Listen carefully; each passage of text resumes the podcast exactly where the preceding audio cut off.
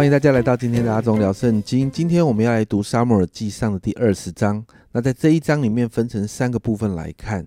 首先一到十七节，我们看到大卫与约拿丹之间深刻的友情。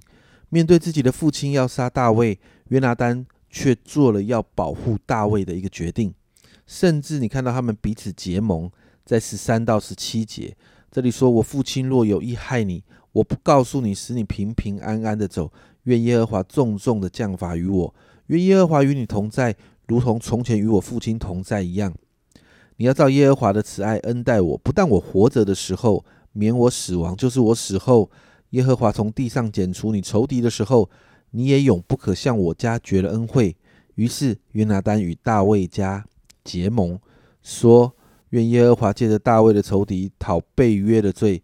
约拿丹因爱大卫如如同爱自己的性命，就是他在起誓。我们就看到这两个人，他们当中有一个很深刻、很深刻的友情哦。但他们绝对不是同性恋啊！我要在这边讲一下，他们在他们绝对不是同性恋，他们是一个兄弟之情，是一个非常非常要好的友情，而那个友情是可以让他们结盟的友情。那我们看到，其实当后面呃的历史里头，扫罗跟约拿丹在与菲利斯人的战争当中死亡之后，那你知道大卫就守着这个约定，大卫善待了约拿丹的儿子。那在十八到三十四节，我们就看到扫罗要杀大卫的杀意甚坚呐，甚至你看到约拿丹与父亲当中有一个很大的争论，是为着大卫的。在三十到三十三节，扫罗向约拿丹发怒，对他说：“你这顽梗悖逆之妇人所生的，我岂不知道你喜悦耶西的儿子自取其辱，使你的母亲肉体蒙羞吗？耶西的儿子若在世间活着。”你与你的国，你和你的国必站立不住。现在你要打发人去将他捉拿，交给我，他是该死的。约拿丹对父亲说：“他为什么该死呢？他做了什么呢？”扫罗向约拿丹抡枪要刺他，约拿丹就知道父亲决意要杀大卫。你看到在这个当中有一个争论哦，就是约拿丹决定要放大卫走，而扫罗。在这个当中，跟他的儿子有一个很大的争论，甚至在争论的当中，你看到扫罗拿兵器要刺伤约拿丹，这真是让约拿丹心灰意冷。那最后在三十五到四十二节，约拿丹给了大卫一个要逃跑的信号，然后你看到他们彼此之间那个依依不舍的友情，真的很让人感动哦。在四十一节，童子一去，大卫就从磐石的南面出来，伏伏在地拜了三拜，两人亲嘴，彼此哭泣。大卫哭得更痛。你看到他们两个彼此之间那个友情，好，呃，因为要这样的分开了，而且，呃，约拿丹知道自己的父亲要杀大卫，所以他这个在这个当中其实有很多很多的情绪哦。所以在这个分开的当中，他们就就是在这样的一个非常呃痛苦要要要要哭泣的里面哦。那这里说到两人亲嘴，这不是好像情侣当中的亲嘴，我还是要说，这是在中东他们当中，他们那个呃彼此关系的当中，他们的一个习俗。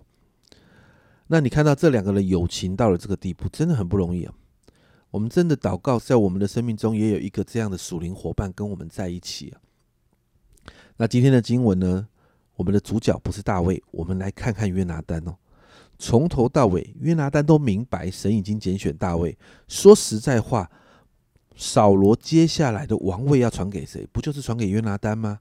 但你看到约拿丹愿意顺服在神的心意里面，他不嫉妒他的好友大卫，甚至为着大卫，他他愿意与他的父亲争论。这给我们一个很大的提醒。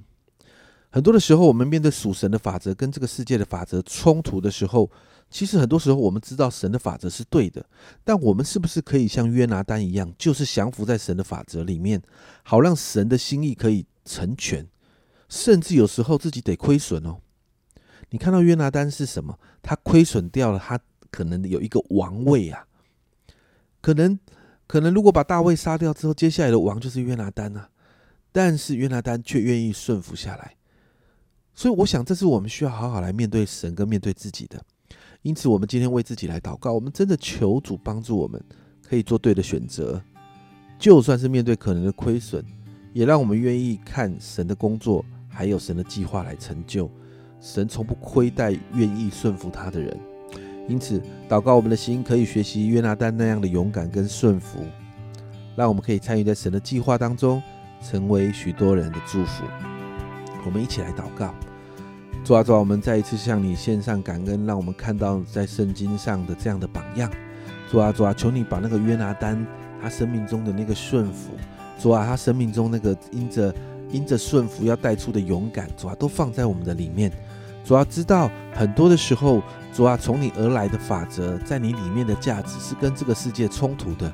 主啊，但但是帮助我们，让我们学会坚持在你的法则里面。让我们学会，让我们看见神你自己的工作，可以成透过我们的顺服来成就，来成为许多人的祝福。